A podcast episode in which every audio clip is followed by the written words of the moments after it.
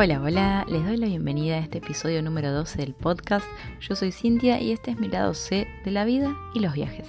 Un espacio que creé para contarles un poco más de todos los lados que tiene dejarlo todo para salir a viajar, con todo lo bueno y lo no tan bueno, pero desde mi perspectiva y con mi experiencia.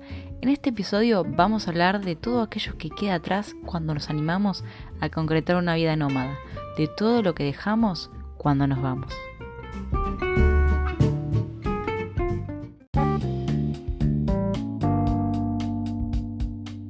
Este es el lado C de la vida y los viajes.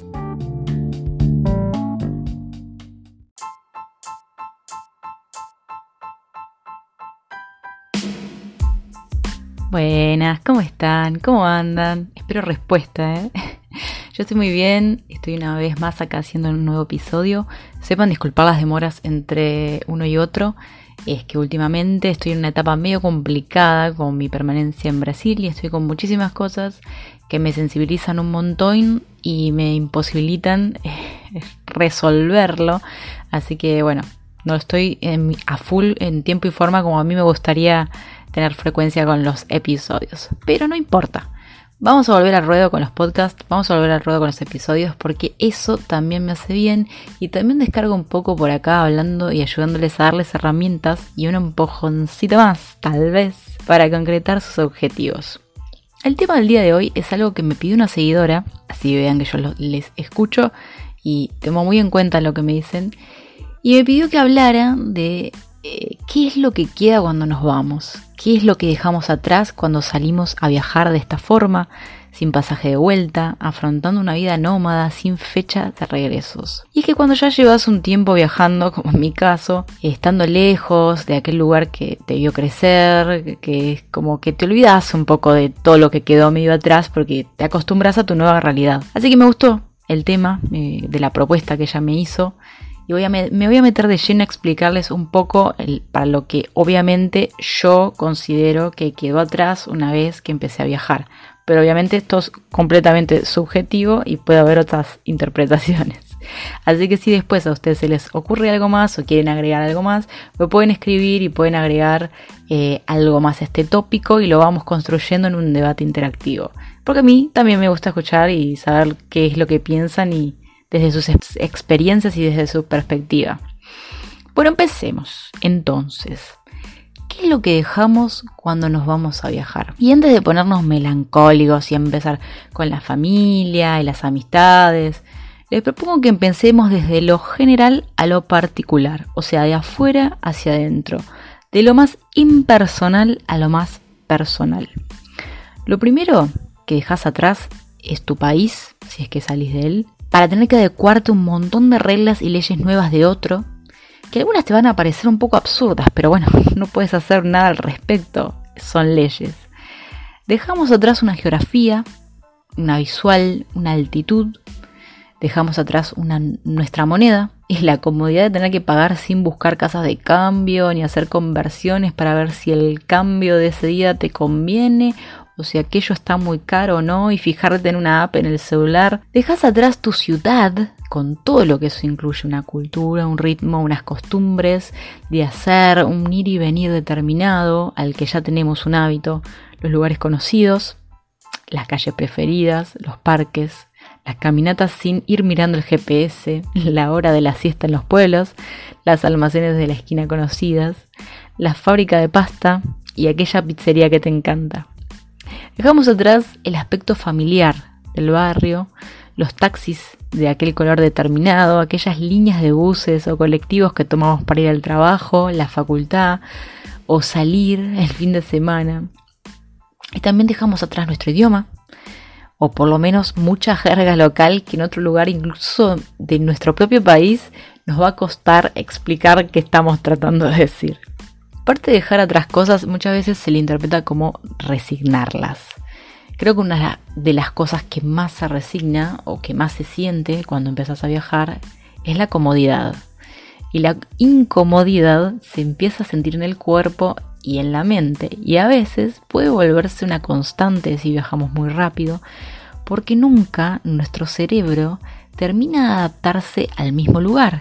El estar en constante funcionamiento, resolviendo tanta información nueva, está incómodo, está incómodo ese cerebro. Acá abro un paréntesis y les recuerdo una entrevista que le hice a Jorge Sánchez San Juan, que está en mi IGTV, que hablamos de viajes y neurociencia, fue un vivo espectacular, donde nos contó un montón de información desde el cerebro y de los procesos que hace cuando viajamos, y que siempre nuestro maldito cerebro quiere ahorrar energía constantemente. Entonces, dejar el lugar cómodo, aquello que se conoce como la famosa zona de confort, nos genera incomodidad. Y la incomodidad se empieza a sentir también ya que a medida que crecemos vamos incorporando mañas y conforme vamos viajando y nos vamos exponiendo a cosas que nuestros padres siempre intentaron que no nos ocurran o que intentaron mejorarnos esos aspectos, vamos exponiéndonos a cosas que son como resignar algunos valores que tenemos y nunca le prestamos atención, como una buena cama, tener unas sábanas limpias, perfumadas, una frazada calentita, una ducha con agua caliente, un plato de comida, de la buena, ¿eh? Se nos va complicando más en cuanto más mañas tengamos. O sea, cuanto más crecemos, un poco más de maña tenemos. Pero no es imposible de construirlas. Por ejemplo, yo nunca pensé que iba a dormir en el piso o en un colchón con un agujero en el medio como si le hubiera caído un meteorito, que era tan profundo el agujero que parecía que en vez de estar acostada es como que parecía como que yo me caía por el medio del colchón. También he dormido en más de 50 colchones y superficies diferentes en todo este tiempo que vengo viajado, las tengo contabilizadas. Bueno, pero adaptarse ya lo hablé en otro episodio, así que para mí es uno de los requisitos más importantes para llevar una vida de esta forma, nómada. Así que lo hacemos medio sin medirlo, o sea, al principio te cuesta y se siente, pero después se va transformando en placer al ver que resignas eso por un lado y pero por otro vas a obtener un montón de beneficios y gratificaciones a nivel de experiencias. Resignamos también una vida social activa.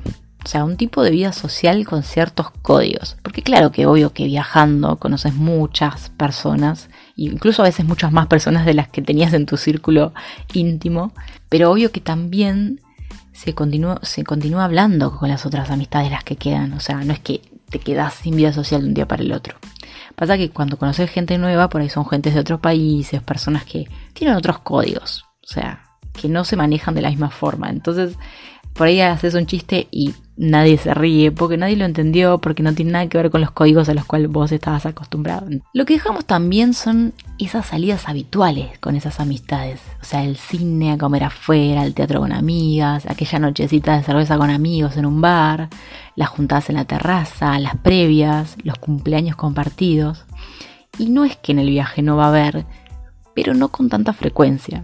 Y más si es que viajas en plan de ahorro total, o sea, son momentos que se vuelven como un gustito extra, ¿viste? Para ahí tomarse una birra, eh, como algo que por ahí no está contemplado dentro del presupuesto diario.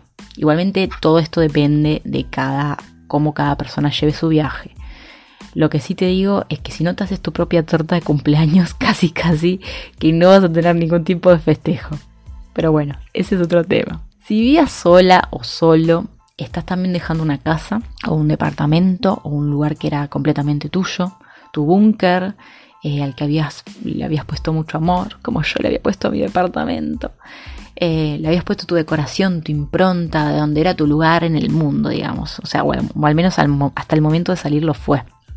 Si vivías con alguien más, que puede ser con amistades o con tu familia, también estás dejando un lugar geográfico, un lugar que era tuyo, que está representado por un espacio emocional, un espacio de convivencia que ya no vas a volver a tener al día a día, que vas a compartir con otras personas tu día a día seguramente, pero no con las que estabas acostumbrado a compartirlo o con las que te criaste. Cuando nos vamos también dejamos un pasado, un pasado que nos definió, que nos hizo el presente de hoy, que es el que también nos hizo elegir tener esta vida de viajes un pasado que también puede gustarnos o no, eh, un pasado que en el caso que no te defina más o no te guste, podés redefinirlo. Esto me va a expresar mejor en el episodio que sigue, que va a ser como una continuación de este. Pero es que siempre podés, ya que en el viaje nadie más te conoce cuando llegas a un lugar nuevo, redefinirte. Solo voy a decirte que cuando llegas a un lugar nuevo y te salís de tu entorno, nadie te conoce. Entonces puedes instalarte y empezar a vibrar, entre comillas, una vida nueva. Porque en realidad no es otra vida, sino que es la misma pero readaptada a otra etapa o con otra misión o con otros intereses. Pero llamémosle vida nueva para acotar un poco todo esto que acabamos de aclarar. Puede también que hayas dejado un montón de proyectos que tenías. Puede que hayas tenido un proyecto de pareja o estabas estudiando o tenías un muy buen trabajo que, que consideras que puede ser carrera o te estabas eh, comprando un departamento o por ahí participabas de algún grupo de CrossFit o de patinadora o estabas en una banda, lo que sea. Y también todas esas actividades, dejarlas, nos generan un duelo, porque irse a viajar a cumplir un sueño es, hermoso, pero también tenemos otros proyectos en nuestra vida como seres humanos y no quisiéramos dejarlo todo, pero hay cosas que, y sobre todo personas, que no se pueden transportar. Así que cuando salimos a viajar, también empezamos a dejar atrás el apego, que es una de las cosas que yo siempre remarco como una de las más difíciles de trabajar mientras vamos viajando. Y ya van a ver por qué cuando lo experimenten, porque cada, una, cada persona lo vive a su ritmo y con sus tiempos y con sus experiencias y con los mambos que cada persona tenga con su familia, sus amistades o cuánto tengamos trabajado en la independencia emocional en nuestras vidas. Entonces es algo muy personal el tema del apego pero ya cuando decidís salir sin fecha de regreso, se deja atrás una parte bastante grande de lo que es el apego que teníamos por todo lo material, por todo lo geográfico, por nuestra gente, por un montón de cosas. Y acá voy a hacer una ejemplificación. Yo hacía un montón de cosas antes de salir a viajar, un montón de actividades. Tenía un trabajo remoto que trabajaba en mi casa, tenía otro trabajo que daba clases fijas en un, instituto, también daba clases particulares, había empezado de nuevo la facultad para estudiar otra carrera que nada tenía que ver con la que ya había, con la que ya me había graduado. Iba a clases de teatro, iba a la psicóloga, también iba a clases de pintura, iba a danza. Ustedes no saben cómo yo extraño mis clases de teatro y mis clases de danza. También extraño terapia, pero mis clases de teatro y danza me hacían tan feliz, tan bien. Y hay momentos que viajando digo, ay, cómo me gustaría estar en esta. Pero no se puede transportar eso.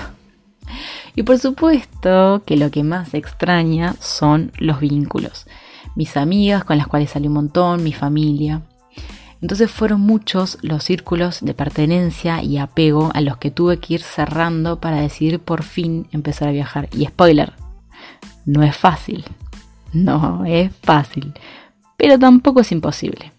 Entonces se entiende que hay muchísimas personas que les cuesta más dejar todo ese entorno porque todo ese entorno en algún punto nos define. Porque todo ese entorno en algún punto es nuestra identidad. Sentimos, y por eso creo que nos aterra y a mucha gente le parece imposible empezar a viajar, que cuando em, se empieza una vida así bastante inestable, donde predomina lo incierto, es como si no tuviéramos identidad, o sea, aquello que nos hace ser nosotras, nosotros. Y yo les aseguro que es a lo mejor a lo que se pueden enfrentar. O sea, al no tener nada, absolutamente nada que te defina, te redefinís te encontrás con tu verdadero ser, con esa persona que realmente sos, y vas a ver mejor las cosas que te gustan de vos y las que no te gustan también. Y lo bueno es que te podés ir mejorando a lo largo de tu nuevo camino. ¿Vieron ese dicho que dice, no dejes que el árbol te impida ver el bosque? Tu viejo entorno sería el árbol, y lo que encontrás en el camino van a ser muchos bosques diferentes. Y es lo más hermoso de viajar para mí, porque a mí por lo menos es lo que más me gusta. Encontrar cosas diferentes, personas diferentes, conversaciones diferentes, comidas diferentes y por supuesto paisajes y atardeceres diferentes para coleccionar. Aunque los vínculos afectivos, los seres queridos, son lo que más nos cuesta desapegar, eso también dejamos atrás y quiero que entiendan que incluso para los que quedan es aún más difícil que nosotros nos vayamos que para nosotros que nos fuimos. Porque cuando empezamos a viajar vamos a estar completamente distraídos, haciendo un montón de cosas, conociendo gente nueva, conociendo lugares nuevos, viviendo experiencias maravillosas, únicas que no vivimos antes. Entonces, todo eso hace una vida que sea 24/7 muy intensa. Y para las personas que quedaron van a seguir teniendo el mismo ritmo de vida, con el mismo paisaje, con la misma rutina, solo que vas a faltar vos. Entonces queda ese espacio geográfico emocional que dejamos que se nota mucho más para quien queda. Por eso también hay que tener paciencia con lo que les hablaba en otros episodios anteriores de los comentarios que hacen las personas. Hay que ver desde dónde vienen porque no todo el mundo se siente feliz de que nos vayamos. Si bien quiere nuestra felicidad, parte de nuestra felicidad también es infelicidad de otras personas. Una amiga mía me dijo, me encanta que te vayas y hagas tu vida y me pone muy feliz porque vas a cumplir tu sueño, pero al mismo tiempo me siento muy egoísta porque una parte de mí quisiera que te quedaras. Y me pareció lo más sincero que me pudo decir una persona, porque lo que realmente creo que es lo que sienten todos, en realidad, ¿no? Porque por un lado, obviamente, quiere todo el mundo tenerte cerca. Y obviamente, mientras estás viajando, querés tener cerca a todas esas personas. A mí me pasa que estoy en un lugar increíble y va, ay, ahora me tomaría un matecito con esta persona. Y no puedes traértelos. Así que eso es recíproco, creo yo. Y acá te voy a hacer una salvedad. También ahora viajar no es lo que era hace 10 años y no es lo que era hace 20 años atrás, como cuando yo me fui a Italia de adolescente, porque ahora tenemos las redes sociales que son la magia de la comunicación y de acercarnos con otras personas en una videollamada. Así que la distancia casi casi que ni se siente. Puedes estar en el otro lado del mundo y estar hablando en ese mismo instante en que estás caminando por la muralla china con tu mamá, tu papá, tus amistades y prácticamente no se siente. También dejamos atrás un tiempo calendario, porque empezamos a vivir una vida con una vorágine que a veces te hace olvidar en qué día estás. Y a mí también es una sensación increíble estar sin saber qué día es, o, como estar perdida en el mundo, pero envuelta realmente en él. O sea, a mí me pasó de estar en medio de la nada y sentirme parte del todo y entender que los años, los meses, los días, las horas, minutos y segundos son solo una construcción social. En una de esas, dejarte llevar por la vida sin calendario, sin tiempo, sin relojes, sin fechas, puede que te traiga complicaciones con otras personas que se pueden llegar a enojar si no las saludas para su cumpleaños. Pero bueno, tienen que entender que realmente no sabemos en qué día estamos, ni en cuál número de día vivimos, que a veces no hay internet y bueno, estamos bien desconectados. Eso también me sucedió. a mí me encanta sentirme perdida en el tiempo. Es como si estuviera en un universo paralelo, completamente mío. Pero bueno, va en cada persona también. También cuando viajamos dejamos atrás la practicidad. Por ejemplo, tener un montón de ropa, que si no se te secó la que lavaste, usas otra. Pues no, en el viaje no sucede eso porque la ropa que llevas es limitada. Libros que me encantaría leer en papel, no, solo en formato digital porque no puedes llevar un ladrillo en la mochila. No podemos llevarnos todo, hay que elegir. Y eso te empieza a hacer una persona mucho más práctica, más sintética en algún punto. Te vas amoldando una nueva realidad no tenés que elegir qué vas a llevar. Lo primordial, lo que realmente necesitas. Entonces cuando nos vamos, que sea que dejamos, es parte de nuestro antiguo yo, nuestro antiguo ser con estructuras, sus antiguas rutinas, sus viejas comodidades y algunas cosas que había en nuestra vida que no nos gustaban. Pero como te adelanté un poquito antes, todo ese esfuerzo vale absolutamente la pena. Y otra noticia es que todo, a todo el ser humano se acostumbra. Somos bichos de costumbre. Así que podemos acostumbrarnos a una vida con más simplezas, mucho más minimalista y te vas a dar cuenta que en definitiva necesitamos muy poco para vivir y muchísimo menos para ser felices con lo que tenemos. Lo que dejas atrás no tiene por qué ser malo y seguramente haya muchas cosas buenas y lindas de lo que dejas que también vas a recuperar en el viaje. Así como, como pinceladas de confort mezcladas con pigmentos de experiencias nuevas. Y además el viaje tiene ese plus, ese condimento añadido ideal que quedándote en tu casa nunca hubieras probado. ¿Quieres saber cuál es? No, no, no, mejor no te lo voy a spoilear. Más fácil y mejor es que lo descubras y experimentes por tu cuenta. Así que anímate, vamos a salir. Te abrazo muy fuerte.